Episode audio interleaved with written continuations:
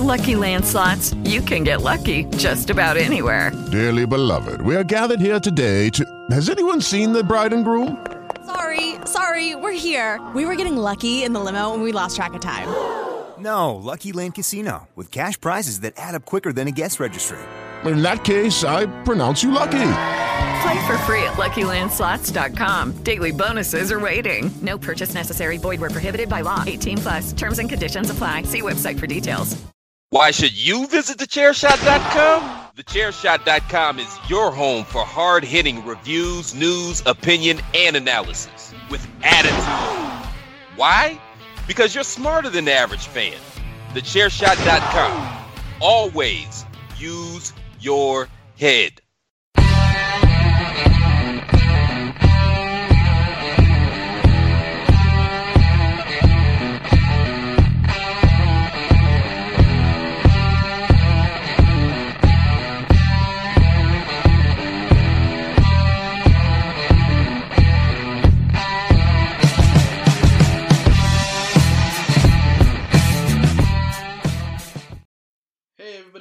And welcome to Kurt's Angle Podcast, the first ever episode here on the Chairshot Radio Network. My name is Kurt Johansson, and I've just got to say before we go into this episode how thrilled I am to be joining the Chairshot Radio Network family. I'm really excited to be bringing my content to the Chairshot, and what better way to make my debut other than this interview that I have right here with somebody that I've got to know over the last couple of years through wrestling. Um, absolute great guy, and one of the very best here in Europe. He's appeared on WWE TV with NXT. He's had WWE matches. He's been on World of Sport. He was one of the main feuds here in the UK on ITV on weekly television. And yeah, simply put, he's one of the best here in the UK. So here comes my interview with the professional Nathan Cruz. Hey everybody, and welcome to Kurt's Angle. It's Kurt Johansson, and today got a very special guest, uh, first Progress champion, first two-time Progress Tag champion, three-time NGW champion, and the current BWR Tag Team champion. It's, I'll say, the professional Nathan Cruz. Nathan, thanks for coming on, mate. Thanks for having me back on, Kurt. Uh, I enjoyed our last chat. So yeah, Yeah. looking forward to, to doing another one of you. Yeah, no, that was one of my favourite um, interviews, and it was just a shame with the network just scrapping everything. So, as Mm. people are listening to this, you'll be able to find it on the Ringsiders feed. Um, I'm going to get that re-released, and because we spoke a, a lot about some good stuff about your career and things like that, but today we're just going to focus on a little bit more that we didn't touch upon then, and then things that are currently ongoing. Yeah. Okay, And cool. I thought I'd rock out an old school T-shirt for you as well. Bromance t-shirt. hey, do you know what? That's the, that is the worst piece of merchandise, worst selling piece of merchandise that I've ever had. I've still so I'm, I'm sat in my garden right now. Like, do you know what? This isolation is so bad when days are like this. Like, Yeah. it's it's absolutely beautiful. Like we've we've got about 15 Celsius. I've got the pond kind of coming into season now, so it's clearing up nicely. But yeah, in my garage, to get to the point, just in there is like a, a box full of unsold Roma t-shirts. Just did not do did not do too well with them ones. I think it's because obviously Do you think it's the it might be the colour. I mean, the idea that we was going for with them was just like lads who were going on stag do's. who Were just Yeah. like everybody knows somebody who's got a bromance, right? So just get them one of them. But uh, it didn't- didn't go down. I mean, the TV show did not really. Uh, it, it didn't do as well as we was all hoping. I guess after the you know due to the editing, and then um, and then just shortly after that, I guess like they broke us up pretty early, right? So Yeah. it wasn't like me and Adam could like continue plugging the t-shirts online for that many weeks. But yeah, it is what it is. But I appreciate you still having that one. I've got mine still. I believe Me you. and Adam might be the only people who own them. I think you gave me this one with one of your most recent shirts, and you was like, "Look, mate, you can have one of these as well. Rock it out." That was it. That was it. Yeah, yeah, yeah. I think I was, I was giving like if you yeah, if you ordered if you pre-ordered one of the newer T-shirt, the professional tee, I was giving like a free gift away, and it was either a signed picture or a T-shirt. So I gave you the option. You chose the bromance T-shirt. Yeah, I didn't Uh, need a signed picture of you on my wall. Yeah, there we go. to be fair, I don't think we spoke that much about like the world of sports stuff like you did. So obviously, with somebody that's been um, involved in acting, like that's what you studied in school, college. Um, what was that experience being like? 'Cause it wasn't a traditional wrestling show. It was in the studio. It was block tapings with ITV. What was the whole like filming of that like for you? Do you know what? Like it was. um I was fortunate that I'd done that NXT taping in Full Sail in 2016 because it was very similar in that in that style, and um, and also WAW, where obviously it's filmed in that exact same building. They'd also set out in the same type of thing, so it was it was very similar to that um, because they were listening a lot, thankfully, to like people like Alex Shane who you know know wrestling Yeah. at least. So that made it a lot less stressful for us, but it certainly didn't make it any less exhausting. Um, there were long days. The food was terrible. Like I've not ever spoken about like I buried them, but like if you're catering to professional wrestlers, like or, or athletes in general, cater to athletes. You know, it was absolutely I mean, Cheese we got looked after triangles. well I, I mean, that would have been that would have been a bonus. we had sandwiches. We had literally we, that is all we we had one meal a day given to us, and it was sandwiches. And you you sat there looking around at all these. I mean, we. I think I lost about four pounds the week that we was filming that. That's and I, I to that as a. I ain't saying that for a pop or a joke. Like that's actually legit. Like we was all just wasting down. Like on the evening, we were scoffing our faces, and breakfast we got looked after well at the hotel. But yeah, the uh, the catering during the show while while we're filming the show, and those was like six, seven hour days, eight hour days. Um, you just you're getting that one sandwich. It's terrible. now you from the last chat, like you obviously much preferred the tour for World of Sport, would you say? Oh, the tour was fantastic. Like I can't, uh, I can't say enough good things about the tour. I got um, that Blackpool show in particular. I think is arguably the best show I've ever been on in my life. Um, Yeah. It was an incredible experience. Uh, walking out there, that sellout crowd was huge. Production was brilliant. Me and Adam tore it up with that ladder match again. Almost died that night. The, the, the ladder imploded on us both while I was fighting on top of it. Um, but it was just amazing. It was such a good night. Um, and, and and that tour, you know, I kind of got to know people who I didn't really have the opportunity to to spend time with on the road before. People like Will, and um, it was just good. It was a real good experience, and I had a lot of my friends there who, you know, mean a lot to me in this job. People like Robbie X, who's you know Robbie's Robbie's one of my closest friends in pro wrestling. Kip as well, Kip Sabian, um, and obviously I can't.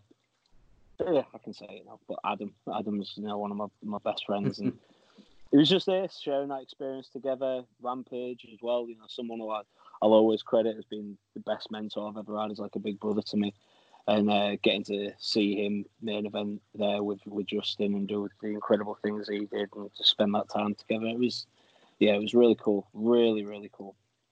Do you think it could come back? Because obviously, back on, I think it was the 1st of February, they just did the World of Sport like entrance on Twitter, just putting dots out there. And then since then, they've done like a few more, um, a few more different like pictures and throwbacks and stuff like that. Is that just somebody bored at home on Twitter, or do you think something could come out of that? Or are you not mean, to tell me? I, I, I, if I knew, I'd tell you. Um, speculating, I just think it's a guy trying to keep his job. Um, I don't. They still sell the original series to like countries abroad, so there is still somewhat of like you know to put out social media content for it is. Uh, like there's still a demand out there. For, let's put it that way. Like it's still getting broadcast in certain countries, um, all over the world. So just because of that, I think that's why the social media content's still going out. But I've not heard anything about a, a second series, um, and um, to be honest, I'm unfortunately I, I'm I'm not optimistic about it. Um, it's a it's a shame because I felt that if the show had been edited correctly, if they'd just listened to the right people instead of letting a guy who didn't know how to edit pro wrestling uh, chop it together, uh, I reckon it would have done really well. I really do because we had a great, great roster. Everyone was enthusiastic. Everybody was working together for the show, not just selfishly. And um, yeah, it's just a real shame um, of what happened with the with the post uh, Yeah. production of the show. Well, because that literally was the only criticism to come out of it. It wasn't the match quality, or it was just you'd get into the flow, and then all of a sudden it was just on some crazy camera change, and it's just like disorientated the watchers, and it's like, oh, you've just ruined Oh, like yeah. the impact and there. there was other things. There was other things. I remember on the first episode, I, I, I was, I, so I'm such a stickler for making sure in a tag match, the the legal guys are in without mugging the referee off with their five count. I hate that because I just think you, if you can't do it by the, the book, you're not doing, you know, you're not doing it properly. Basically, Yeah. you can't you can't do the job right. Okay, um, so I'm a real big stickler for that. And then there was one bit that we had in that match. I remember a particular hope spot, and they they, uh, they absolutely butchered it on the editing, and it just looked like I came in illegally because they cut a bit out. And there's there's a big issue of like somebody who doesn't understand wrestling editing Yeah. this because they don't understand the importance of keeping that little bit in and maybe chopping out another part, like well I don't know, just like heat or something. But it was just so annoying. It was like I remember I watched that and. Uh, and yeah, like I was asked what I thought of it, and I said, uh, "Well, you butchered our tag match." I gave him, I gave, you know, I gave him my honest feedback on it. I said, like, you know, that stuff's important, and he was like, "Oh, sorry, yeah, I didn't, I didn't know that." I'm like, "Well, yeah, I don't expect you to know that because you're not a, you don't, you don't know pro wrestling, right?" But at the same time, that's why they shouldn't have had him edit it. They should have had, you know, one of our, or at least if he was going to edit, have somebody to turn to, like Alex Yeah. to help out in that situation. But you know, it is what it is. It's, it's useless crying over spilled milk at this stage. I am. I'm just. I'm very grateful for the opportunity that I got to do it and be a part of it because, good, bad, or indifferent, I think it's going to be remembered as a as a piece of British wrestling history. And you know, I can say I was part of that. And you know, one of the be- best things that came of it was um, was a lot of people were saying that you know the storyline with me and Adam and the matches that we had that unfolded on TV was one of their favourite parts of the show, and uh, you know that means a lot to me. I'm Um, still not over so, it. I'm still not over Yeah, yeah. so you can see us. You can see us doing more ladder matches at NGW. We seems to be doing them off the strength of the WOS show. They've kept that feud going. yeah, Me and Adam throughout 2019, which was uh, yeah, it was it was good, but good God, if there was one thing that I was sick of in 2019, it was the sight of a ladder. Which, funnily enough, last time I saw you wrestle, actually, BWR, um, ladder match. Yeah, TLC. You know, so I didn't I didn't realize it was a TLC until like two nights before. So I started thinking of these ideas for this tag team championship main event, and I was getting real excited for it. And I remember speaking to Matty about it, and uh, I just I just checked the graphic online for, for some reason, probably to, to promote it on Twitter or something. And that's I just noticed it was TLC. I'd for some reason not noticed that before, and I was like, oh. Well, that changes everything. That changes all these ideas. And yeah, in my head again, I'm like, effing ladders again, for God's sake. but no, that was a lot of fun. That was. I, I enjoyed that, and you know, I've had such a big part in uh, Cole's initial training. Uh, Cole Quinzel and, and Scotty Rourke is now training at the NGW Academy. Um, now he has been on and off for a number of years now, but he's been a lot more consistent recently. Uh, obviously, Myers, I think, uh, I think it's well documented now. He's you know, been my friend since I was seven, and uh, we've been pretty much been like best friends and since then. So to do something like that, it's always cool to win the tag titles together. I mean, I remember when we was kids, we booked ourselves as tag champions in our back garden promotion. So to be able to um, hold an actual tag title together is kind of cool. Yeah, no, definitely. Because first time um, you holding it with Matt, obviously, you'd have thought you'd have had it already with NGW, but with BWR, like, how how long had that been in the works for? Because obviously, the match was originally supposed to be Matt Myers versus Lucas. Lucas had been booked elsewhere. In comes Nathan. Was that always the plan for you and Matt to be holding the belts? I I I don't know. I, to be completely honest with you, um, I mean, me and BWR have been trying to work on stuff for a while. I think I've done one appearance before against Joe Hendry, and then um, kind of radio silence for a bit. And there's always, you know, one of the promoters in particular has always been in touch with me and saying, "No, we do want to do something. We're just figuring out the right thing and how to do it." Um, and I think maybe Matty had a, a say in this as well. Um, but it was, yeah, uh, I, I honestly have no idea. I think the original plan may have just been for him and Lucas to take the tag titles. I'm guessing. Um, Yeah. But I don't, I don't know for certain. I couldn't, you know, don't quote me on that. it's good to see though. Like last time we spoke last year, you was doing the team sin stuff with Lucas, and it didn't work out just because the dates didn't match with North. Now, Yeah. one year on, you're now in BWR. It's second to none. Team sin. You're with your best friend. You're with the guy that you're mentoring.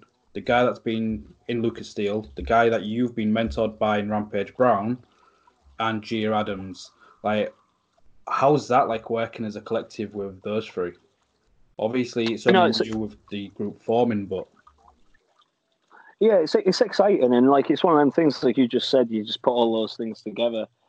There's a lot of um, you know, for me personally, there's a lot of stuff in there that, that's important to me. That um, you know, Lucas, like I said, someone who I've mentored and kind of helped is push his career in the correct direction. And you know, me and Lucas still team as as Team Sin. We obviously uh, one of the shows that we do on the NGW Butlin run is a tag team title show where me and Lucas are the tag team champions as Team Sin.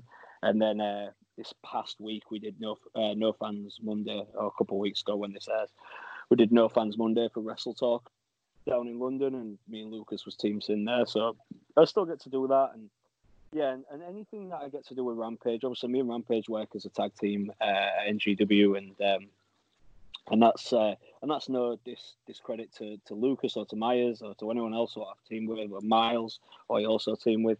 But um, Rampage is my favorite partner just because like I I still learn from him, and I just think we have a real good dynamic as a tag team because.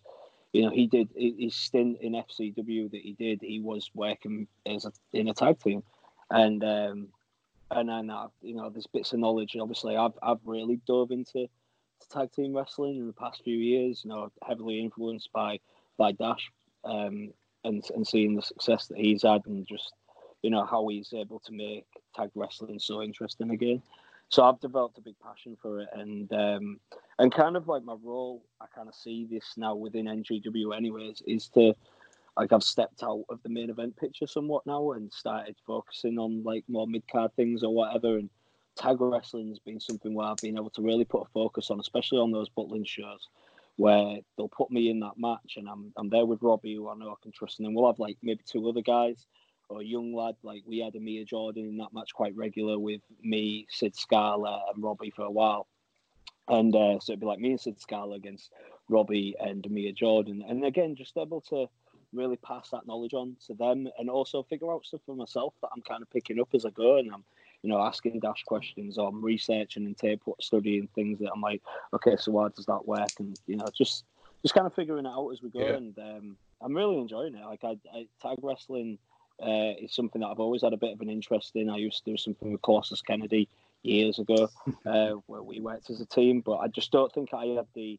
I certainly didn't have the knowledge back then that I have now. Um, that I've, I've picked up over the last few years about tag team wrestling, and I just think that when it's done correctly, like it can be so good. It can be so entertaining and uh, and create so much drama. You, you're instantly given a gimmick when you're given a tag match. It's something that's so different to the show, to the rest of the show. So I always try and make sure there is that there is a tag team match, and you'll see things in this match that you, that you can't see in a singles match necessarily.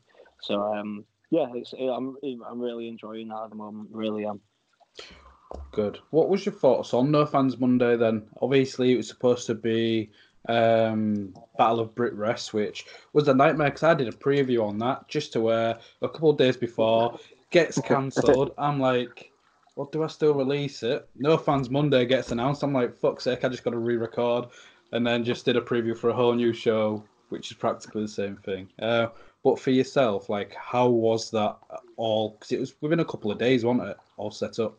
It it was, yeah. Um, I mean, I just I saw Will's tweet about like possibly doing something while he was on his flight back from Japan, and I think I just replied with a gif of like me with a suitcase running around, and uh, he instantly inboxed me and was like, "Do you want in?"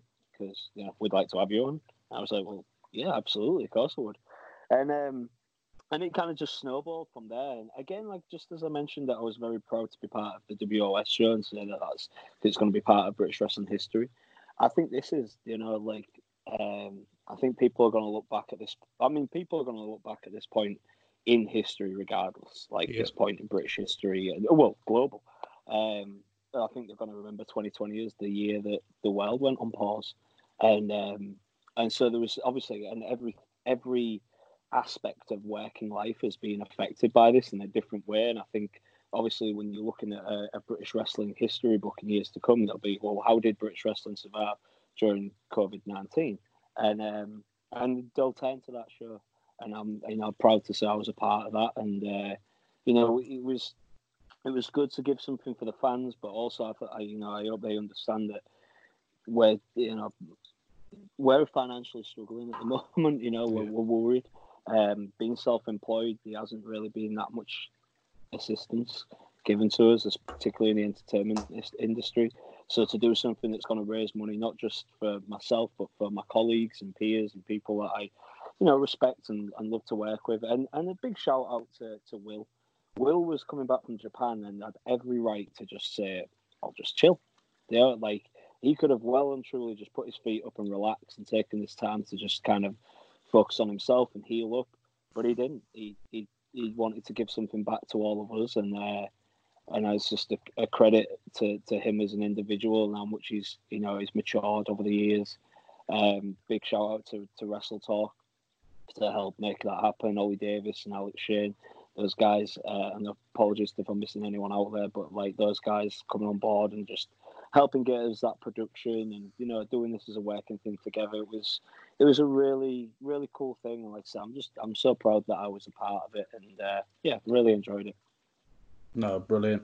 Like it raised so much money for you guys just from the YouTube donations. I think what was the total at the end? Over ten thousand, was it? It was something like that, yeah. Um, but like obviously, there's a lot of uh, there was things that we had to pay, like venue hire and Yeah. uh, travel to London. I mean, I don't know if you saw, but for us to park in London cost forty five pounds for the day.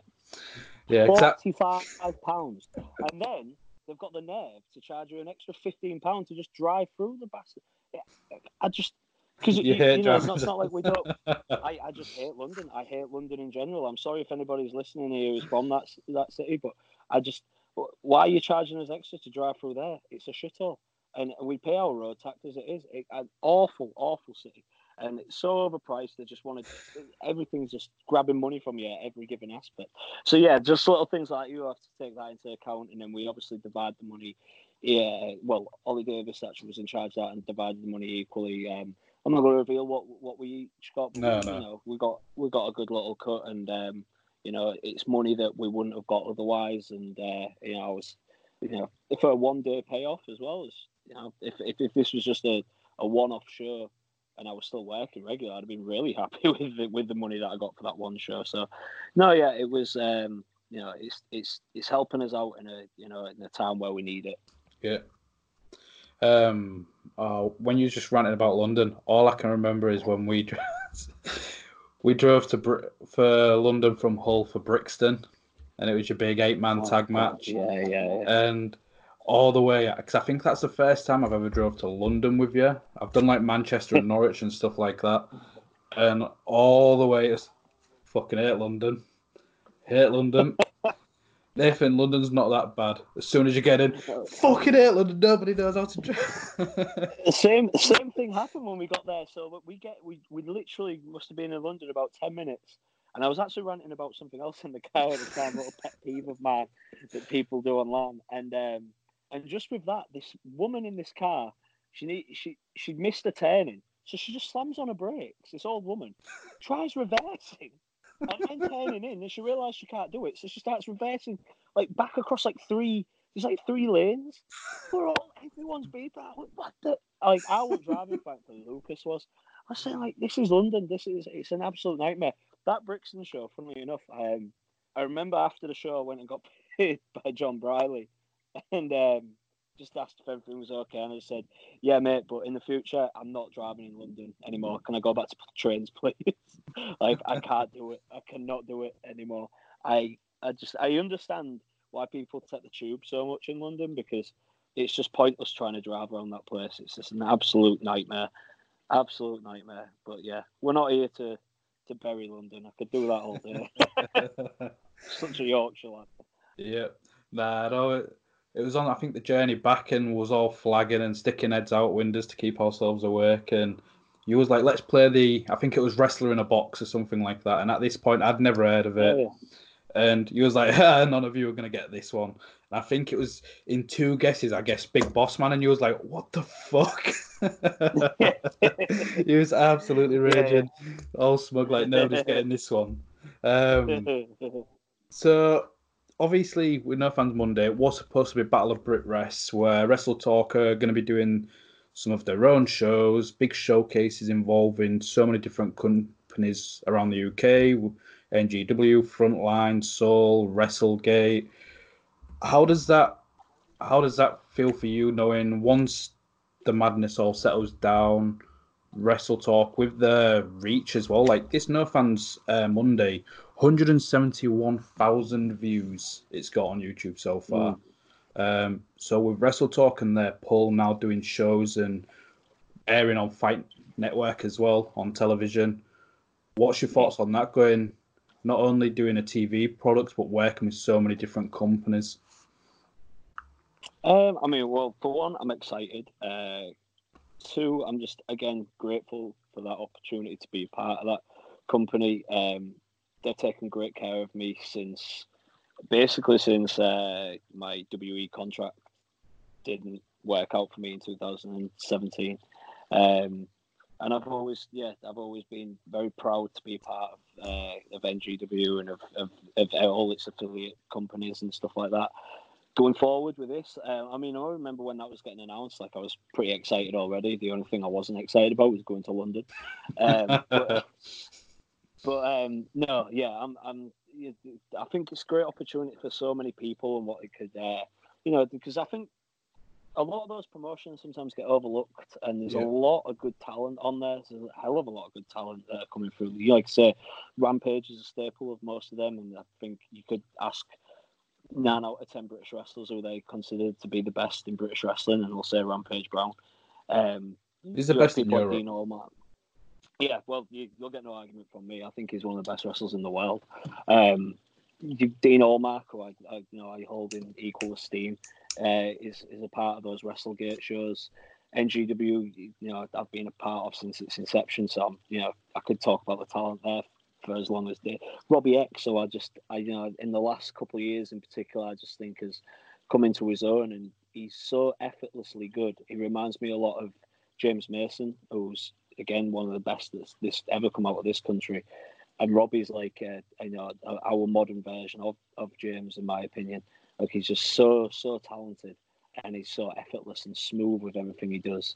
You have people like Adam coming through, who's you know, Adam's probably the hardest worker I know. He's he's constantly perfecting himself and, and bettering himself. Um, we've had people come through who have gone on to better things. Gabriel Kidd, who's now gone on to, to New Japan. Um, you know, he was working with us, um, Kip Sabian. So you got all this talent that's uh, in and around Miles. I don't want to overlook Miles because I think he's got a huge future ahead of him. You got all this this talent um, around it, young, old, and you know, people who are just kind of in, in the middle. People like myself would be, you know, been around a while but still got a while kicking in them. Still, at least I'd like to think so. And um, and I think it's a great opportunity for, for the, a lot of eyes and a lot of the right eyes, you know, to see to see that. Um, I made no, you know, I'm, I'm quite I've been quite open about this in the past. Um, that I, you know, there's one thing left on my wrestling bucket list, and that's to, to wrestle in Japan. So, um, you know, like I'm hoping that that's going to hopefully lead to that opportunity. Um, I've also very much got my eyes set on AEW. I think last time we spoke about this, uh, AEW was just kind of launching, and uh, Yeah. it was just kind of see like we was just kind of kind of at a point where I was like, well, I hope it does well, and we'll see where it goes. Um, but for for right now, at, at that time, I was just I, I don't I was just kind of like floating around within wrestling. I was just enjoying it.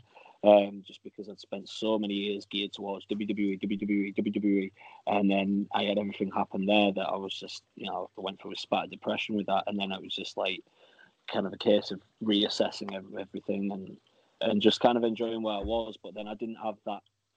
There was something missing.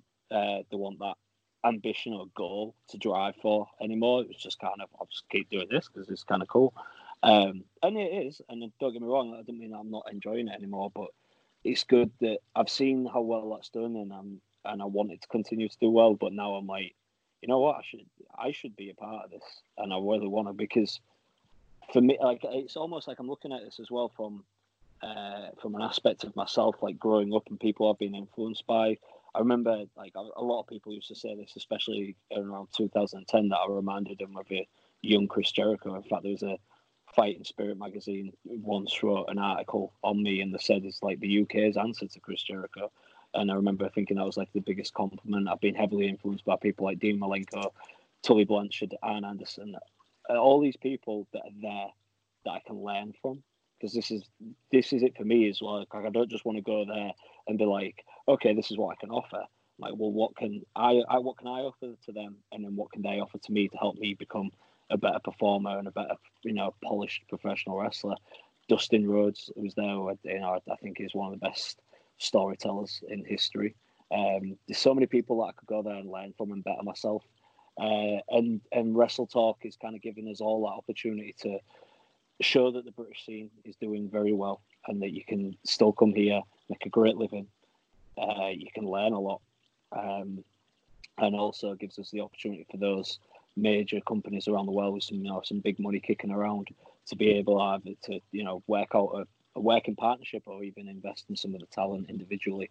Um, so yeah, the, the, the possibilities are endless. I think what it comes down to is self belief uh, and hard work. But I think that's why we've got to the point where we are within British wrestling. Is that we always believed that we were the best in yep. the world, and it, it was just a case of getting the eyes on us. Um, and it, you know that that boom started happening in 2012. It's been going ever since, and it, I think this is just another one of those things that's going to keep that boom going and keep that interest there. No, hundred percent. Like it was something I wanted to discuss a little bit later, but I'll you kind of led into it already with NXT UK. They signed a lot of what's some regarded as some of the top talent um, in the UK or those that are coming through and the term Brit Wres is dead gets thrown around quite a lot. Um, so I ended up launching my own little show, Brit Wres Isn't Dead, which I had once, and then coronavirus hit, and every show stopped running. So I'm like, uh, I don't know if I could use that title right now. Yeah, something like Brit Wres is on hold, maybe. Um, what's yeah, your thought, What's your thoughts on that term, like Brit Wres is dead? I hate it. I think it's so ignorant, stupid, disrespectful. I could go on a you know there's a there's a bunch of adjectives I could negative adjectives I could use to, to for that, and I just think it's yeah, it's it's not it's not true, is it? You just look around. That's I think that's you discrediting the work of, of people like Rampage, of people like Dean Allmark, myself, you know, so many others who have been around for so long. Uh, you know, I'm not saying I've been around for a long time. I've only been in it. I'm approaching 14 years. There's there's so many people that have been doing this and continue to do it, and then that's not to you know overlook the young talent coming through. You know, like people like Miles Kamen, for example, um, who I just think they've got so much potential, so much ahead of them.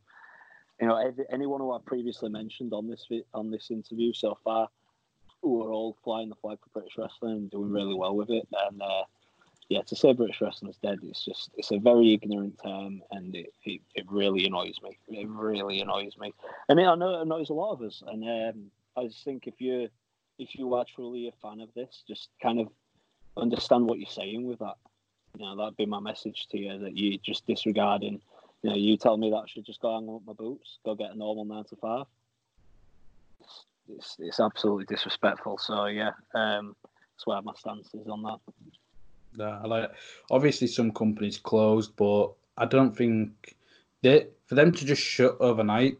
They must have been underlying in trouble anyway. They must have been struggling financially. But BWR, for example, they ended up selling out their Memorial Hall, and it's like people are saying Brit Wres is dead, but they're selling out. So many places are improving, and hell, you raised over ten thousand pound in a No Fans Monday show. That that screams volumes that British wrestling isn't dead. Yeah, exactly. Um, NGW, uh, the Hull City Hall, they've sold that out numerous times since NXT UK began. Um, and they still do. You know, the lowest numbers I've seen NGW draw to Hull City Hall show is about 700. Yeah. I mean, you tell me it's dead 700. Like, I remember when I started in 2006, you know, we, if we got 40, 50 people in, we were excited. You know, you might add an extra couple things to your match there. That was when, and, and we weren't considering it was dead then. It was just struggling. So to say that it's dead now with the houses that so many people are still drawing and you know the, the hard work that so many promotions are putting in to, to kind of like keep keep things going forward in all different areas of the country as well. You know, like I say, got great things going on in Newcastle with North Wrestling. NGW flying the flag for Yorkshire and obviously doing the the, the Butlins camp shows. All Stars still very much busy. Um, I've been doing a lot more work for Brian recently, which is part of his, of his 50th anniversary tour, which has meant a hell of a lot to me to go back to work for him. And um, and the, the, the draws I've seen him get some of those towns, you know, and, and uh, I quickly want to mention a, a wrestler called Niwa. Um, if you haven't seen this lad, check him out. He's incredible. Like I've been very fortunate enough to work with him a couple of times on those All Star shows. Hell of a good talent, and um, you know we we we we've been having some. You know, we tore, tore into each other a couple of times at those shows. It's been brilliant, but we, you know, we're going out and putting out a performance like that because the draws so well. So there's two lads I know. He might not be from Britain, but um, he's working over here. He's working hard. You know, British wrestling's far from dead. Far from dead. You mentioned All Star and the, uh, the 50 year anniversary. Am I right in thinking it was the, around the 40th year anniversary you started working for them?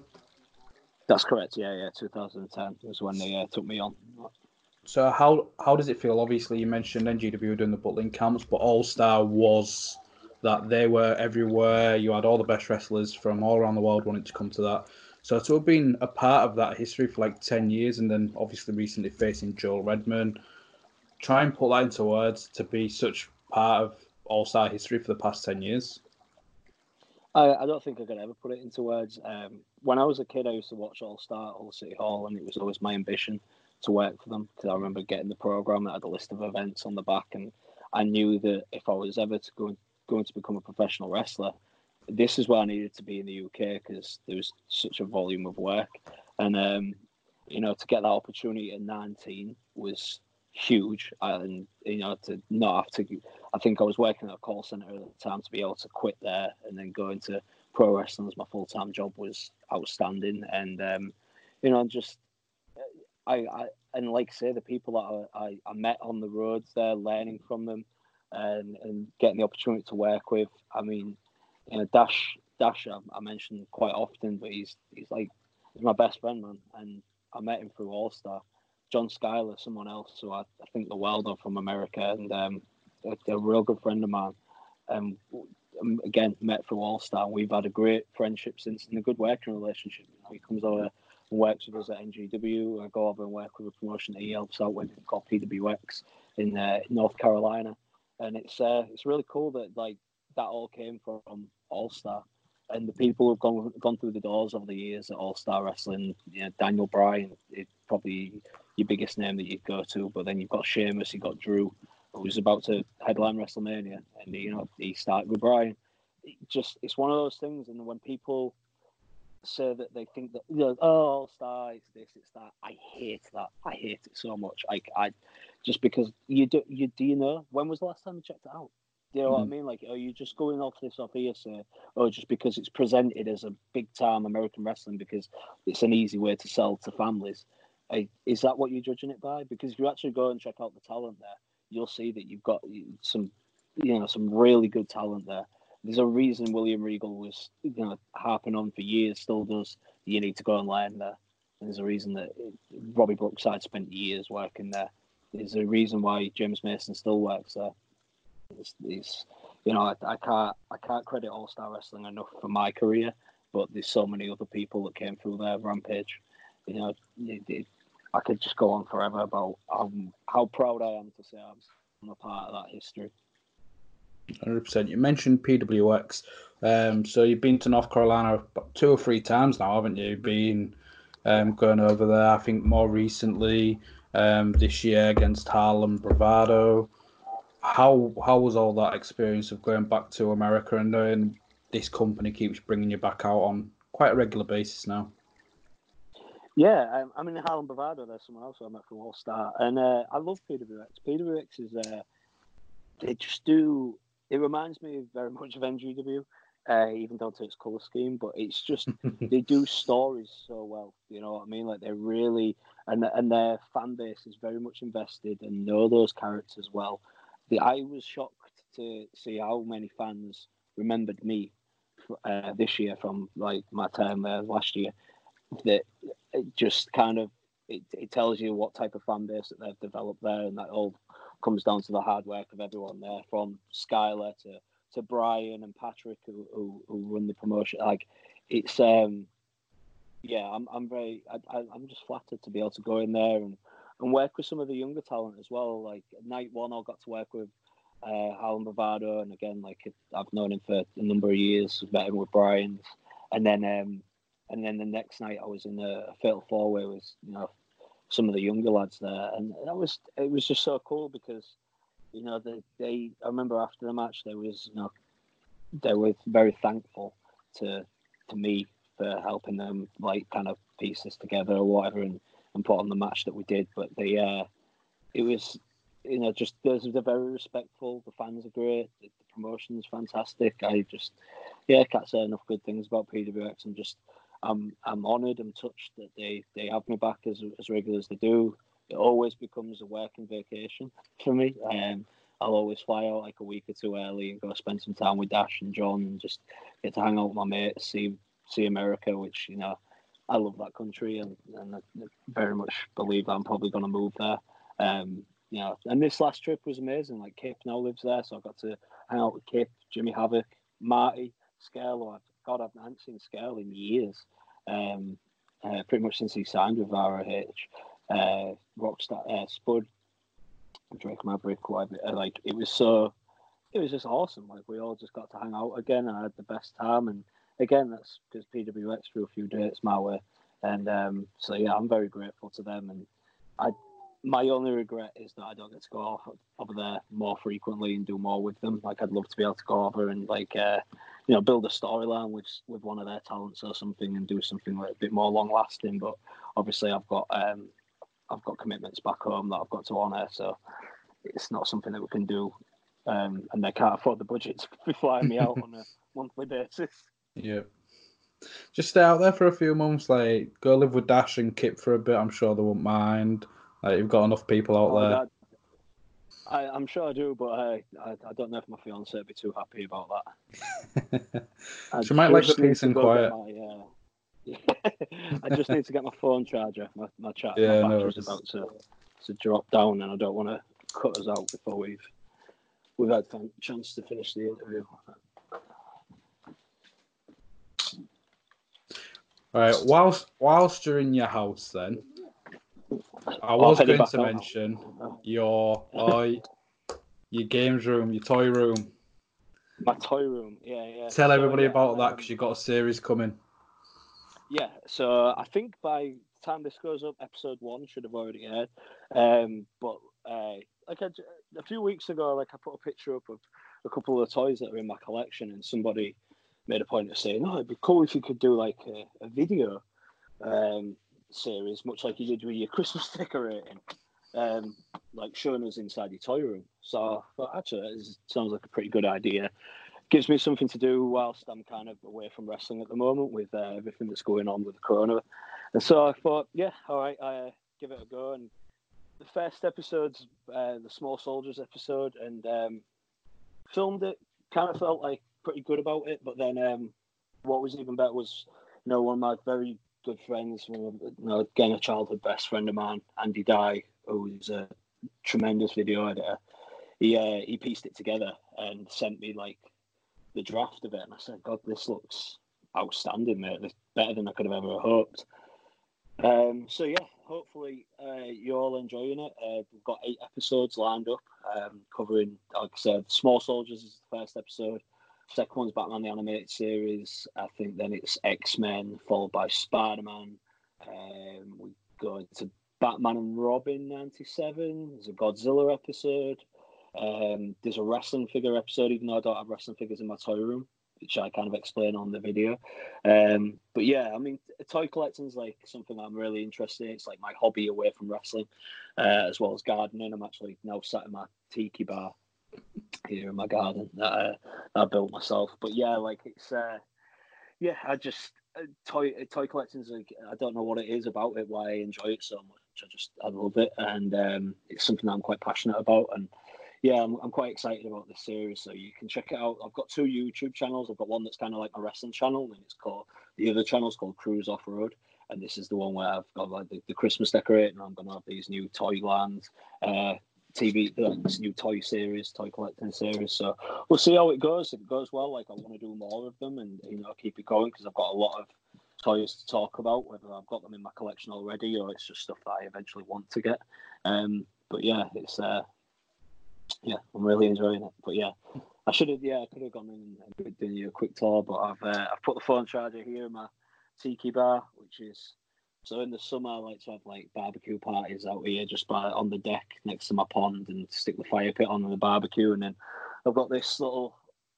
I think this is just the cushions to the chair there, but I've got a little beer fridge there. I've got a 1990s walls ice cream freezer. Like it's pretty cool in here. I love it.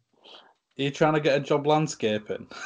I am not right. I'm, this, uh, I just I'm I'm a creative person. Let's put it that way. So I'm like this is uh it needs it needs. I've just done a few repairs. The roof needed doing. Actually, a couple of weeks ago, I was up on the roof, waterproofing it, and my foot came through it, through into here.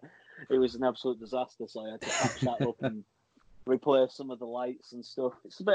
It's no, it's hard work, but it's hard work that I enjoy doing. Same as the pond, and again, it's just my release from wrestling. Um, and the same thing with the toy room, to be honest. Like with the uh, times, like don't get me wrong, I love wrestling. It's it's been my passion since I was since I was a kid, and it still is to this day. But sometimes you need that escape, you need that release from it, and you know this is I can take my mind off it and just chill out here, or I can take my mind off and go grab a comic book from my toy room, sit in there and read, or look at the toy collection, and you know go back to when I was a kid and everything seemed a lot simpler. I didn't have financial worries. I didn't have a, a global pandemic concern about. Uh, like whilst we're off the topic of wrestling, then so how are you keeping yourself occupied during this lockdown? Then uh, Disney Plus. What I've just said.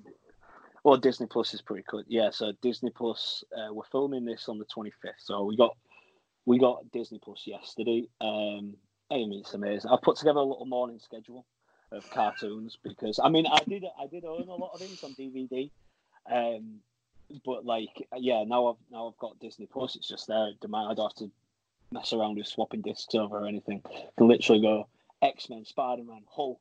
And I switch over to Amazon Prime and get a morning episode of Baywatch because I just I, I, I love rewatching Baywatch. Um, but yeah, I've been doing workouts in my garden. I put one up the other day just to kind of help out people, and um, me and uh, Rich Dunn, who, who's the promoter of NGW, have kind of started collaborating on an idea for me to do like at home wrestling wrestlers workouts, just kind of keep you, you know, like ring conditioning things that you can do without a wrestling ring. Um, so yeah, that filming in the toy room, editing that. I've got a like a a video chronicle of my wrestling career uh, that uh, I'm I'm helping edit. It's with with uh, Andy Dye. It's just a nightmare editing it at the moment because he works as a truck driver, so he's a he's also you know he's he's classed as a key worker, so he's he's still busy, and we can't actually meet up to edit it. We have to just do it over call or text and stuff. So yeah, that's that's proven difficult, but you know keeping busy with that and you know doing my garden and stuff like that, uh, spending time with the missus, just uh, yeah, like uh, to be honest, like it isn't the worst thing. I do miss the freedom of just you know if I need something for the garden, for example, just being able to nip to a garden centre or B and Q or something like that and pick it up and then I can crack on with it as well. I can't. I don't have that luxury now. I'm, I'm now isolated uh, along with the rest of the country. But yeah, the, my main thing is I just want to see myself and my family get out of this at the other side, all healthy. Um, I was supposed to get married this year in Jamaica uh, in July. I don't know if you know. I don't know if that's happening now. Yeah. is is to, to be honest with you, just because of this. Um, we'll see. We'll see what happens. I might have to push it back to next year. Um, she might get fed up with me after the isolation and just kick me out. So who knows? But yeah, I, Yeah, well, I my- don't know. I'm taking all this with me. yeah, we might have to be roommates. I'm isolating with mine as well, and I don't know how we're going to cope with that. um, Yes. Yeah, one year on, we was both supposed to be married, and instead we just got a toy house. It'll be it'll be there you great. go. Yeah. nah, um, now hopefully all that plays out. Like obviously we don't know how long this is going to go on for. If idiots keep going out, that's not going to help. Like luckily, I'm here in Hull, well just outside of Hull for our wedding in August. But again, we don't know if we're going to be able to have that or if it's going to be literally five people, and that's a big it- fucking it's- budget it's for five people. well. yeah, Yeah, exactly. It's the planning. Like you, you don't know. Do I plan? Do I? Yep. Do I buy this stuff? Do I, don't I buy this stuff? Like it's it just throws such a spanner in the works, and you don't know what to do with it. It's no uncertain times. No, hundred percent. So moving back to wrestling, um, Mhm. I want to talk about Martin Kirby. He Mm. obviously recently announced, out of nowhere, may I add, like he'd just been over in Japan with Dragon Gate. Did a tweet saying he's looking forward to going back out there. A couple of days later, announced his retirement. Like, what's your thoughts on Martin Kirby's career and like the UK losing somebody as good as Martin? I always credited Kirby as being one of the most diverse wrestlers. Um, to me, the key to success in pro wrestling, long term success, is to be diverse. Don't just be an act. If you get one thing, then you pigeonholed, and when that expires, what else are you to do? You know, Kirby's always been one of those guys that's been very good at being do being able to do anything. Um, know, and I've been very fortunate enough to work with him in different incarnations of that role of him as well. Whether he's been the bad guy, good guy, comedy guy, you know, and I've the, the the the main takeaway I've always had with Kirby is I've always enjoyed watching him as well, um, both as a wrestler and I, I love I love spending the time on the road with him. Um, I understand his decision because you know I, there's been times that I've really heavily contemplated it myself as well. Um, there was a situation that kind of came up at the end of last year where I was like, I think this might be me now. I think I know I was heavily contemplating uh, leaving wrestling um, due to a couple of things that had happened. Now, the, those circumstances changed, thankfully, but at the time I was thinking, I think this is me done. Um, just because it was becoming too much, and you know, when this starts becoming, you have to love this to be able to do it because when you you having to commit to the lifestyle that comes along with it of you know training and eating right and all the other things, and then just you know getting in late. And I always known that Kirby, alongside wrestling, has always you know done a second job. And I know like I've I've sometimes been on road trips with him, whether I've dropped him off or we've got back to his, and I've jumped back in my car like three in the morning. He's got to be up at six to go to work. Um, and he's kept that up for a long time. He really has. Like 14 years is a, is of, of, of doing what he's done and, and putting his body through it. And um, I understand and respect his decision. I'm just very grateful that I got to spend that time with him and learn from him. He'll be sorely missed by a lot of us. Um, but yeah, like it's it is what it is, man. Like it, it- people can't can't do this forever mentally. Um, I, I I think like it is a case of sometimes you mentally get broken down before your body does. Um, and I think Kirby's made the decision to, you know, get out whilst both those things are still intact. Um, before you know it affects his mental health in a negative way, or you know, worst case he gets you know injured as well. So yeah, it will be it will be missed. Well, looking forward to like the future and things like that. One new company um, that's actually set up in Hull. It's kind of under that umbrella with like NGW and Wrestling Agency, Wrestleverse. Like Mhm. this company, it's nothing like I've seen anywhere. To be honest, it's such good fun. The fact that you're fighting and competing for a sword, is Yeah. going to be interesting. um, talk about Wrestleverse because you get to play. Um, you like the Don. You it's as if you're the Godfather of Wrestleverse. Like, Yeah. how how do you feel like, especially working on those shows in Hull when normally you're at NGW? Yeah, I mean, when when we first heard the concept of it, I thought it was interesting, but I did have, definitely have my reservations about it, its success or how, where it might go. And I mean, only two shows deep now, and but it seems to be picking up a bit of attraction and interest. It was cool. I liked the idea that we got to do different characters and stuff like that. I mean, uh, North was where we'd originally started doing the outfit, but because of one, you know, a couple booking decisions and whatever, and, and dates not lining up, we want something that was able to go through with. Rich, you know, when he first pitched WrestleVerse, he said, "I really want the outfit. I think it's got a lot of potential," and um, which I was actually at first kind of like uh, I was questioning. I was like, ah.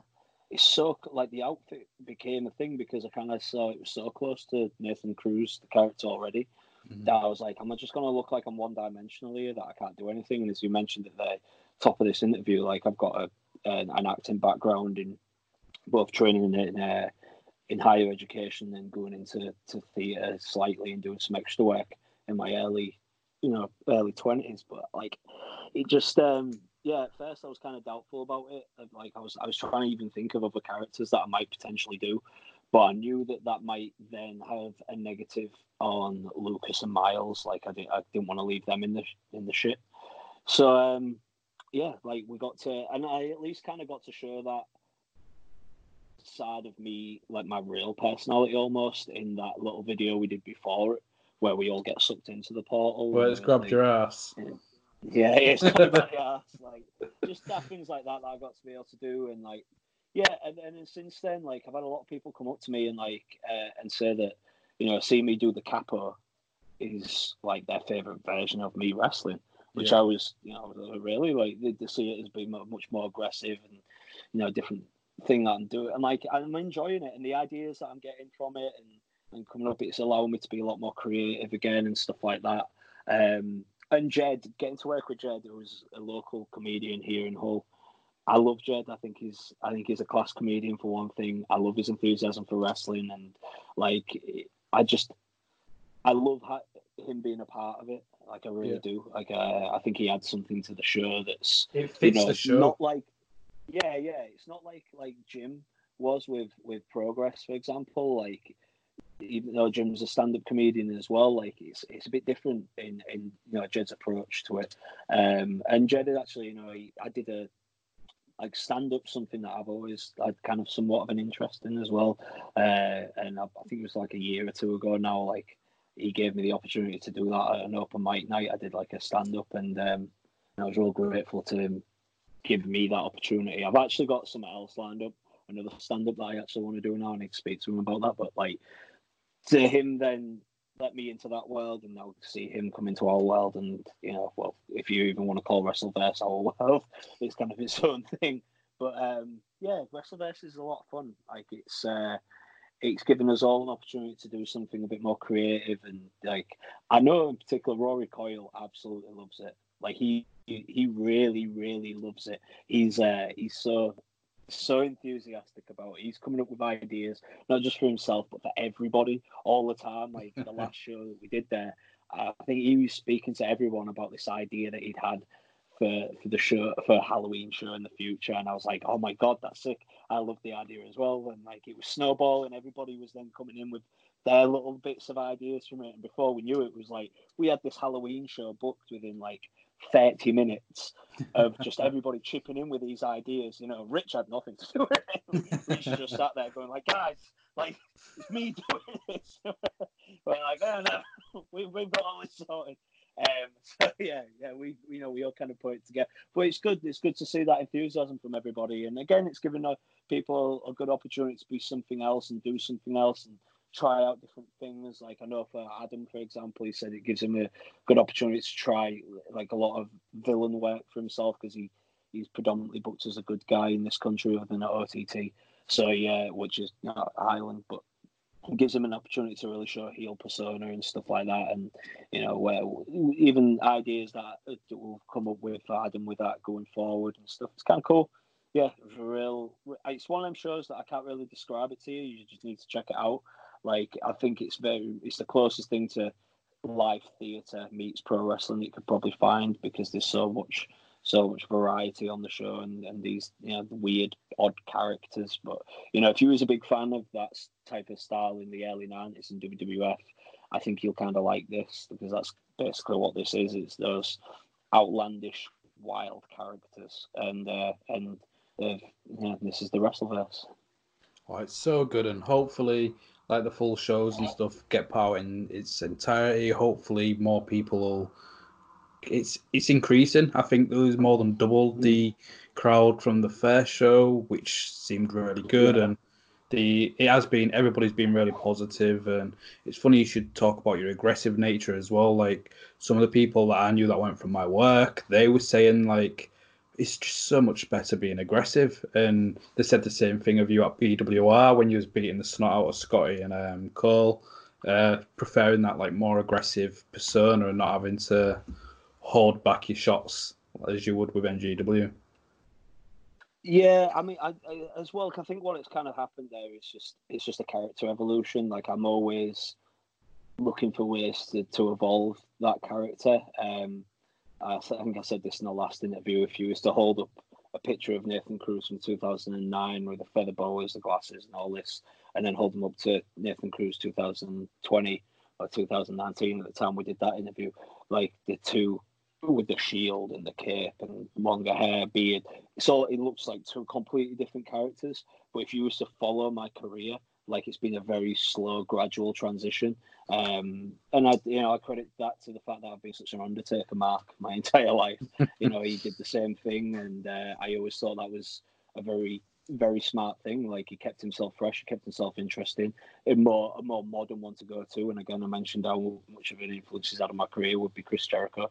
He's done a very similar thing. He reinvents himself, reinvents himself, but he does it in such a gradual way that you don't necessarily really notice the big change. He's just, you know, he's just he does it gradually. He does it gradually, and it keeps your interest. And yeah, I think that's something to do. And I just think that's kind of where the character's gone with Nathan Cruz now. Like I'm I don't need to rely on the flamboyance and stuff yeah. that as much anymore because you know I'm, I am old. I'm 30 this year, and I've, I've, you know people have been familiar with me for a long time now. That um, it's, it's it's enabling me to do something different now and be a bit more aggressive and find this other side of this character. Well, speaking of your character changes, could there be like a second portal in Wrestleverse, and could we see your character Death come in? Oh God, no. I never knew that. I, I, I, there has been there has been talks of like, what do we do at some point with it? Do we have like, you know, like I, I think I pitched the idea to Rich of having like a voice clip of Vinnie Mac doing the it's time to shake things up again. And like the portal start glitching and we all different change, characters. We all change characters. Like I think that would be good to yeah. do at some point. Like I think it'd be once people have seen enough of Chuck Wood and the outfit and you know and, uh, and Teeny Tiny, all these characters that we've got in there to, to change it up and see where. But I mean that's that's quite a way away yet, um, and we might not even do it. But that's just one idea that I had that I thought it'd be good for us all to then change up our gimmicks a little uh, again and, and, reinvent ourselves and just try something new. Um, it means you know starting to think of something um, of what I might do in that when that time comes, if that time comes. But you know that's exciting and that's what I love. I love being creative. I've, I've always been a creative person. I think that's why I was drawn to pro wrestling, why I was drawn to entertainment and acting in general. But um, yeah, you know, Wrestleverse is a great opportunity for me to kind of explore that. You better, if you don't bring back Death, I'm going to be fuming. I'm not bringing back Death. Death is the the back character did, and um, yeah, it doesn't suit me, man. It doesn't suit me. I can't. I, I just don't think anyone would buy into it. I don't think for a second anyone would buy into it. I think it'd just be it'd be laughed off. Um, I, I couldn't do it. I couldn't do it. I, couldn't, to... I, I don't believe in the character. So that's that's the that's it's already failed already. I tell them tell this to my students all the time. Like you have to believe it for them to believe it. Otherwise, you're dead in the water. And um, yeah, I think that's a. I I it just die a death. No nah. intended. even if it's just for like one segment over the YouTube or something where you're like, I am not being this person, get me back in that portal. It'd just be comedy gold. Comedy gold. So, speaking of something like during your transition, you had the opportunity to work in France quite a lot. Um, I know, like, as we got to know each other over the years, you mentioned some of the surreal stuff, what you'd see yourself on buses and shopping malls, and how was that experience? Like, let's talk about France because we didn't last time. Uh, France was a big part of uh, of my development, and like uh, I, I, I look back at so fondly, so fondly. Uh, 2012 was I had my first opportunity there, November 2012. I think Rampage was the one that actually put me in contact with uh, with one of their talents by the name of Jimmy Gavarocci, and he contacted me. They flew me out to Paris, picked me up. We drove three and a half hours to the town that was wrestling that night. Um, and I met the promoter, Flesh Gordon, and the, the, the financial backer, Jean Marie. Um, and it was just right. Okay, let's try and impress. And I had a good match, and they was happy with me. The if how well I did in my first match would determine whether or not I'd be in the eight man tag at the end of the show. Um, and they put me in the eight man tag, so I took took that as a good sign and um, went back. Uh, and then in the January, they contacted me again with like a bunch of dates of January, uh, a bunch of dates of February. There was some in February I couldn't do because we had half time over here that I'd already committed to to Brian. And then in the March and April, I was out there every weekend, Friday, Saturday, Sunday, traveling across France. And um, you know, the, the team they had at that at that point was really good. Uh, like I said, Jimmy was there. There was a, a, bunch of bunch of good guys and girls that was really on that that was on that team. That was like I just I enjoyed being around. There's some Belgian guys. Um, Kenzo Richards was one of them. I just enjoyed being around them. Like they were cool, cool people, and I was learning a different style as well. Like they're very heavy on kayfabe there, um, and I was I was just picking up a different different way to put matches together and things like that from Flesh and and, uh, and Prince Zeffy. Those guys have been around since the, the 60s, I think.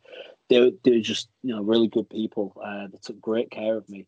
The amount of times I remember, like, going out there once, they they flew me out there early and took me to Disneyland for two days. like, they took such good care of me. Um, but yeah, and then at the end of 2013, they have this huge show. It's like their biggest show of the year um, draws around 2,000 people. And the promotion for it's, huge. And uh, I got sent this picture where one of the posters had been printed on the back of a bus that was like just, you know, like oh, we'd have uh, stagecoach buses here in England, just commercial buses that people are using. And there I am on this poster, about 40 foot tall. I'm like, this is insane. Like, that's that's a, a madness. Like I just couldn't get my head around it and then that you know they, they flew me out. They took me to this to do all this promotional work the day before the show, and I had to do to visit these. There was like a photography shop. There was a, a really nice suit shop, which they gave me this real nice tie. Um, uh, and like tie clip because they knew like I dressed smart or whatever. Um, and they took me to the supermarket. And the supermarket there's this huge banner with me on, and with they us do this like live weighing. And if you can guess the wrestler's weight, you will get a free ticket to the show and uh, I mean there was hundreds of people. It was like a, a Walmart or something like that, um, Asda, and there I am.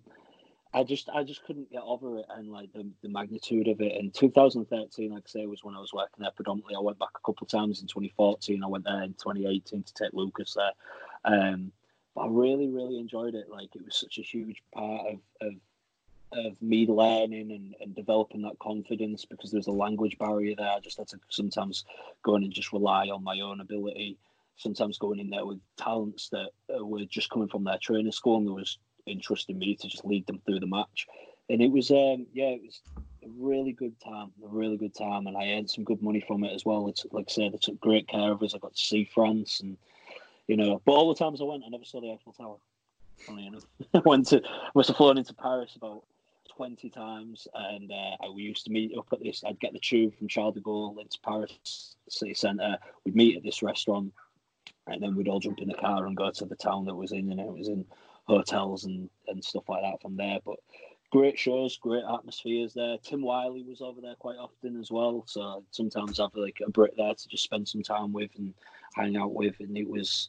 I remember that that particular show at the end of 2013. They uh, it was the first time they booked me as a babyface, and the crowd, the fans, was just so so adoring of me. There was one point I was leaving the ring after winning my match, and the, the ramp kind of set up like this, and kids like reach up to grab you. They climb the ramp, and I just I fell off it. They just swarmed me, and I'm laying on this this this ramp, just looking up at the ceiling. All these fans like like patting me and like cheering and stuff, and I I just screamed at the top of my lungs, "I love my life," because I, I mean, what how it, it doesn't happen. Do you know what I mean? Stuff like yeah. that is not many people get to say that that happened in their life, and um, and it, it was just awesome, man. I, wrestling stars, friends, um, I love you guys. I can't thank you enough for everything you did for me. Um, if it weren't for Brexit, I'd love to be still going out there and working for them, but you know, that kind of ruined that one. So. so to kind of wrap things up, then, like when life's back to like normality and stuff like that, obviously you're supposed to go to Chaos to face Danny Jones, um, all this yeah. Battle of Brit Wres stuff. You've got quite a lot of bookings coming up. You've mentioned Miles Kamen, you've mentioned Lucas, who's just recently been out in Japan as well with All Japan, absolutely killing out there. Who else is? Who else should people have an eye on? Oh, uh, Big Guns Joe. Joe Nelson um, is someone else who's now Kid Lykos 2 as well. Um, two guys that I think are Tom Farewell, Ethan Allen, Luke Jacobs, uh, Derice. um, I say that with that like, because he winds me up, but I think I do I do see something in him. I really do, and I do like him. I do get along with him. He just at times just oh, but yeah, he's a good lad. He's a good lad, um, and I think he's got. You know, he's already started doing stuff with NXT UK, and it's no surprise to me because he's a hard-working lad, and uh, yeah, he's got a lot of potential. Um, there's just a few names off the top of my head that, that I've seen something in recently that I'm like, okay, I think they've. Going to America, I posted about him today. In fact, on my Twitter, um, Cam I remember I remember Cam, and I'm annoyed now. I've got his second name. I'm so annoyed with myself. Cam something. Ah, I'm annoyed now. But anyway, you'll get there. When did you tweet it? You'll get there. Today, the 25th. Um, I, I, I quote tweeted oh, Cam Carter. he was doing in Cam Carter. Thank you so much, um, Cam Carter. I someone who I again I worked with in that four way that I mentioned at PWX, and um, yeah, him and Lucky actually, and nothing. They're not taking anything away from Saeed either. Saeed was very good, but Cam really stood out to me. Like he just has. There's something. There's some things that you just can't teach, and uh, and he has that. Like just that it factor, and uh, and I think he's got a big future ahead of him. Um, uh, but yeah, like there's there's a lot of talent out there that's that's coming through. But you know, that's just a few names off the top of my head. Um, from my own training school because I, I, I, feel almost I feel I don't want to just plug my lads because I obviously kind of feel you know I don't want to just put myself over right but um Reese and Rogan tag team yeah. um they just they, the they like tag team wrestling the bruisers they're just nasty vicious um got a lot of potential got a long way to go and and Reese it took a long time to, to click with him a long time. He's been training with with us at NGW for for quite a while, and um, at one point, I'll, I actually didn't think he was ever. I, I thought, you know, I just don't think it's for him. And then just one day, it started to click with him, and he started to really piece things together. And then last year, he got to do an entire summer with Mega Slam, and it helped him so much. Um, I just got Brad just asked me one day for some, some lads or a lad, and I sent him Reese. And uh, next thing, Brad was so impressed with him, he offered him the entire summer. So proud of him, and um, you know, and his his partner Rogan, he's he he loves wrestling. He really loves wrestling. He's a fan of it. He's he's a student of it. He loves tag team wrestling. Um, yeah, I just think they're, they're two lads that you should really keep an eye on. I think they're going to do good things as a tag team. Um, they've got Kev Cash working with them. Oh, um, if you if you those who know the history of my character, and it, Kev worked with me from 2008 to 2013 uh, as my manager. Kev is someone who I think is massively underrated for his. He's got such a good brain for wrestling. Um, and I love the fact that he's working with them because he'll he'll he'll point them in the right direction with certain things, and he, he just gets he just gets wrestling man, and um, I think he's gonna help them go in the right direction. You know, you saw things that got JD Boom over. A lot of that stuff came from Kev's brain. He's he's got a really sharp brain for pro wrestling, and um, and he know the best thing about him is that he knows his place. Like he, he, he knew he wanted to be a manager, and he worked on that, and he's become a hell of a good manager because of it. And it's you know, they're a dying breed. Good managers. There's Vicky. There's Kev. There's uh, Gilligan, and they're the three off the top of my head that I can think of. But yeah, Reese and Rogan uh, be two others like you know that are coming from uh, the NGW Academy in particular that I'd to keep an eye on. And I think they've got a, a bright future. And um, and little Scott Bell is a referee that we've trained up in. He's like, that guy's getting more bookings than me these days. he's all over the place. it helps that he's like five foot and a peanut because it's like he makes us all like giants. but again, someone who that he came to our wrestling school, he learned to wrestle, but he knew that he wanted to referee. If you ever see him wrestle, like I always say to him when he does a training match, it's like it's a crime that you just want to be a referee because you you're good at this as well. But um, but he's I think that's just made him an even better referee because he just he gets he knows where to be in the right places at the right time. He, he knows how to sell stuff, and I really like Scott, and um, I love seeing you know his career take off the way it has done. You know, I'm really proud of him. No, from your time in America, was Corey Hollis one of them that you? Corey, yeah. I mean, Corey's been Corey's been around a while. That's that's why I didn't mention yeah. him as like a young up a young upcomer. Um, but Corey's fantastic. Like, I, I just I watched his main event with Harlem, and again Harlem's fantastic. Like uh, two guys that are so underrated on the American independent scene.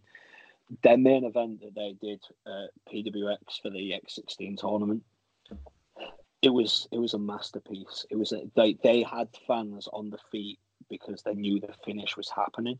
You know yeah. what I mean? Like they would get there, you could you could feel the room boiling and ready to explode for this reaction, and that's just a credit of the promotion for one thing, to telling a good story, and then but those two piecing that together, um, and and you know putting that story, just giving it the crescendo that it deserved. Like Corey's phenomenal, man. Like I I can't say enough good words about uh, what I think of him as as a talent, particularly as a bad guy. Like this is you know, and, and I as someone who's worked as a heel for pretty much all the career, like I can I love watching other people who really take this properly. Do you know what I mean? Like they're not yeah. trying to get themselves secretly over at the same time. Like they just want to go out and be a despicable bastard. and he's so good at that. Like he um he recently did something on AEW Dark, um, and I'm yeah. hoping it's going to lead to, to uh, more stuff for him. Like, yeah. I really am.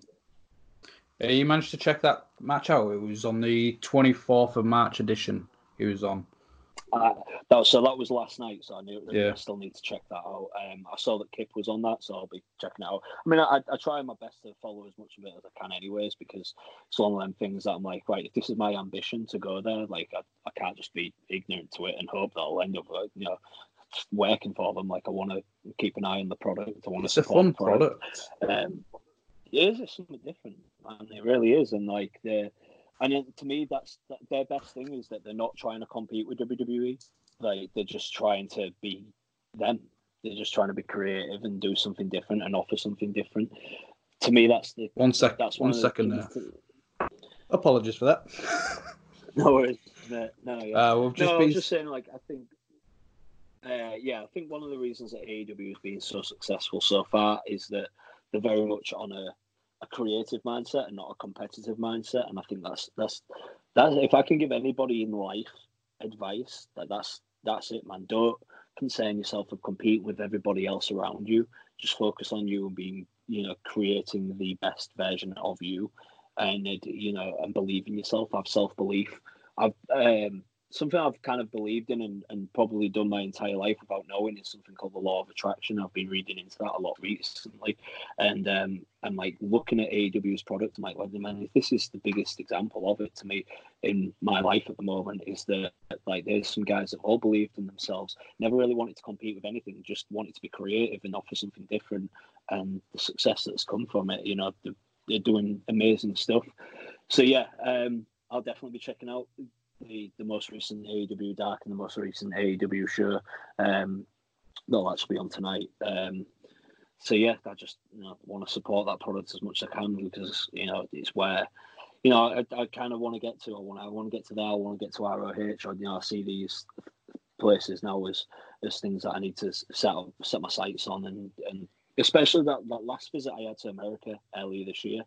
Um, at the time, I was kind of in a before I went, I was in a real bad mindset. That was around that time I was contemplating leaving wrestling, and then um, but then that just kind of refreshed everything, got my mind refocused, gave myself gave myself something to to strive towards and become ambitious for again. And you know, I've never been so focused on getting out there and like moving my life to the United States or to Canada.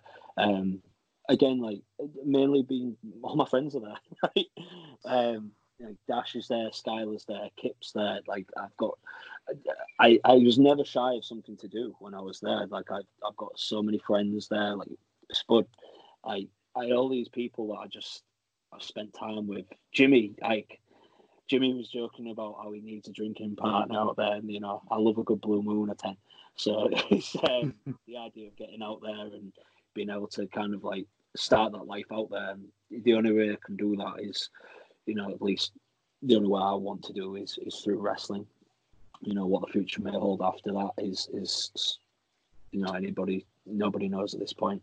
I might have a toy shop well probably not sell any of my products and go out of business because I'll keep everything.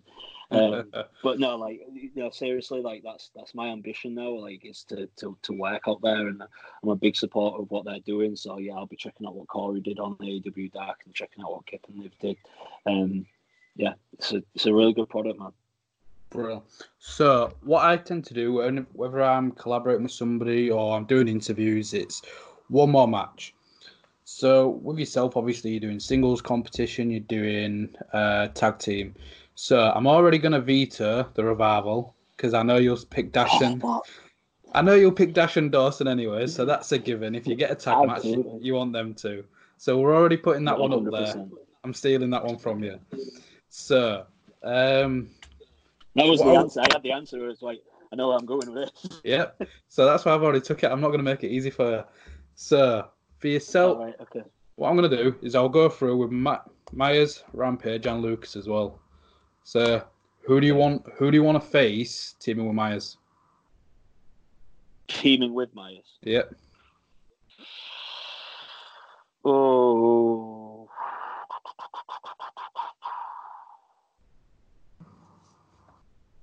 Does that have to be currently on the BBR roster? No, no, anywhere in the world. Anywhere in the world. Okay, all right, okay, that makes it a little easier. Um.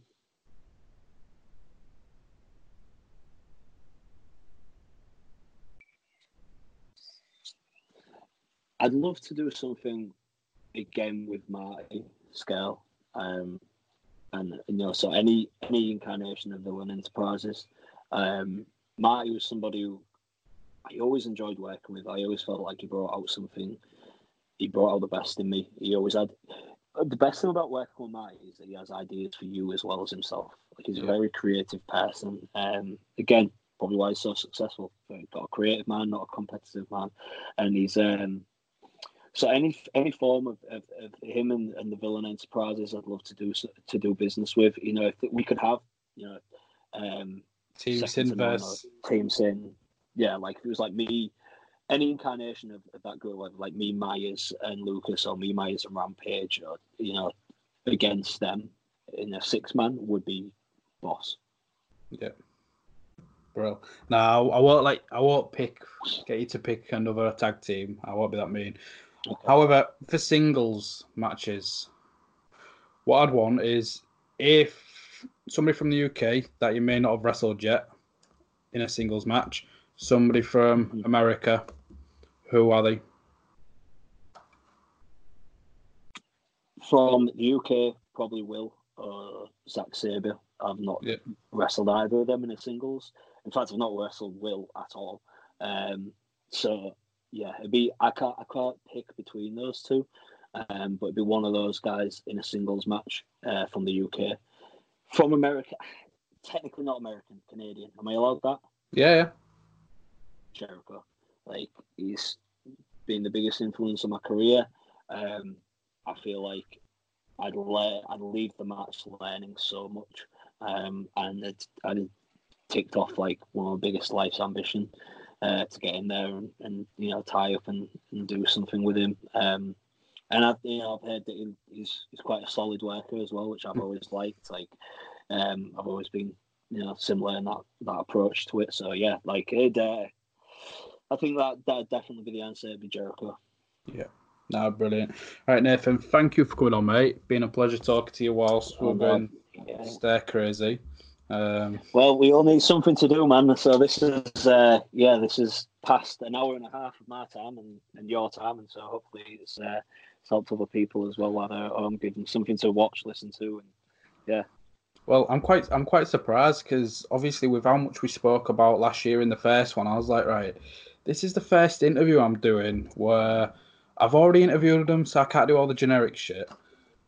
And then I know you as well, so I was like, what? How am I going to make this last? And then yeah, we're nearly going an hour and a half into the recording, but I know, right? I, Give- I know I can just I can talk forever. I just I know, mate. I know. Right, mate. So just tell everybody where they can find you. Again, plug your toy stuff that you got coming up, and then yeah. Okay, so yeah, you can find me on Twitter at Nathan underscore Cruz nine zero. Same on Instagram as well. Um, I've got a Facebook fan page now that I've recently started actually bothering with a bit more because I used to really bother with that. Don't add me on my private account. I get fans, even trainees, still sometimes trying to add me on that private account. It's private for a reason. Um, I don't mean any disrespect by it. Um, I just like to keep my private life private, and I'd ask you to respect the same, please. Um, my YouTube channels, like I said, I've got two. Um, there's one that's just called Nathan Cruz. You'll find a lot of my wrestling stuff on there. Um, uh, like I said, there's going to be a new Chronicle video going up on that rec- uh, coming up pretty soon. And then there's Cruz Off Road, which is it's got all at Christmas me decorating my house because I'm pretty obsessed with Christmas and and the Christmas decorating. Uh, and yeah, I've just started my uh, toy room series called Inside the Toy Room, which kind of gives you an insight to my collection. Um, and I talk a lot about like the the history of that toy line and whichever one that I'm talking about as well. So yeah, um, check those out. Uh, just subscribe to them, like them, share them out. Like all that support. It goes a long way, you know, to um, whilst you know the, these unforeseen circumstances, and we don't know what the future holds for anybody at the moment, but particularly self-employed entertainers like myself, like if I can give something for you to watch and do in your time in isolation, um, you know, all those views and all that all adds up. It all helps out, and uh, I, you know, I appreciate it. And you know, you kind of get to find out a bit more about the the real me because for so many years within my wrestling career, maybe it was that influence from France that I was, I was quite big on kayfabe. I kind of I showed Nathan Cruz a lot more than I showed Nathan Irwin, and um, and I'm kind of relaxing a bit on that and letting people find out the real me. Um, just because I think like I, I for a while there, I, I painted a negative perception of myself um, because I was pretty much constantly in character. Um, Yep. So yeah, I kind of yeah, I'm trying to I'm trying to let people know that you know I'm not that much of an asshole. You know, might still be a bit of a prick. just a little bit. not that much. yeah. no, brilliant. Thank you, Nathan. Um, and then, yeah, guys, before I tell you where you can find myself, I'll, I'll plug the fiance since she's self employed as well and can't do any work at the moment. Have a look at training with Jazz. I thought I'd mention it in this one because, Nathan, you've got a love for dogs as well. So, training with Jazz on Yeah, Facebook, do. she's doing daily training videos with our big beast Freya. Um, So yeah, make sure you check that out. One, if you want to teach your dog something, or two, if you're just wanting to watch videos of dogs.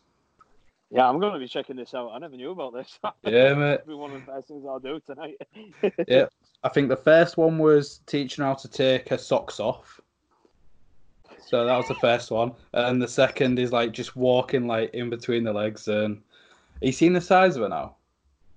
Yeah, yeah, yeah. She's, She's- beautiful. The Newfoundlands are such a great breed, but yeah, she's she's gorgeous, man. There you go. Once the once all this is sorted, you will have to come come for a Yeah, I need, come see I the dog. need to- to- yeah, I need to come play with your dog. Absolutely. Um, so yeah, find me at Kurt's Angle Pod. You can also find me at Ringsiders Pod, where if you haven't already, make sure you check out Nathan's interview from last year, where it talks about his journey that he kind of spoke about regarding WWE, how he came through the industry, um, the battles with mental health, and how he's come out on the other side. And yeah, you can find me at Kurt Johansson 93 unlike Nathan, I don't mind if you add me because he's just complained about people adding his real account, then gives his shoot name. yeah, I know I shouldn't have done that, right? No, you should. I buried myself. You have. Oh god. right, Nathan. Take care, mate, and all the best. All right, take care, Kurt. Thanks very much, pal. Bye.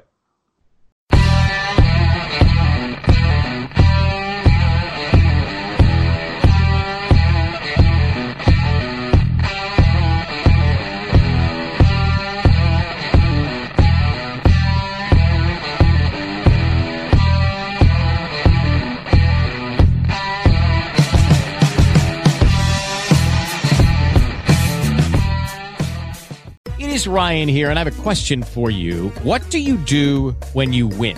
Like, are you a fist pumper? A woohooer, a hand clapper, a high fiver. I kind of like the high five, but if you want to hone in on those winning moves, check out Chumba Casino. At chumbacasino.com, choose from hundreds of social casino style games for your chance to redeem serious cash prizes. There are new game releases weekly, plus free daily bonuses. So don't wait. Start having the most fun ever at chumbacasino.com. No purchase necessary. Group. Void were prohibited by law. See terms and conditions. 18 plus.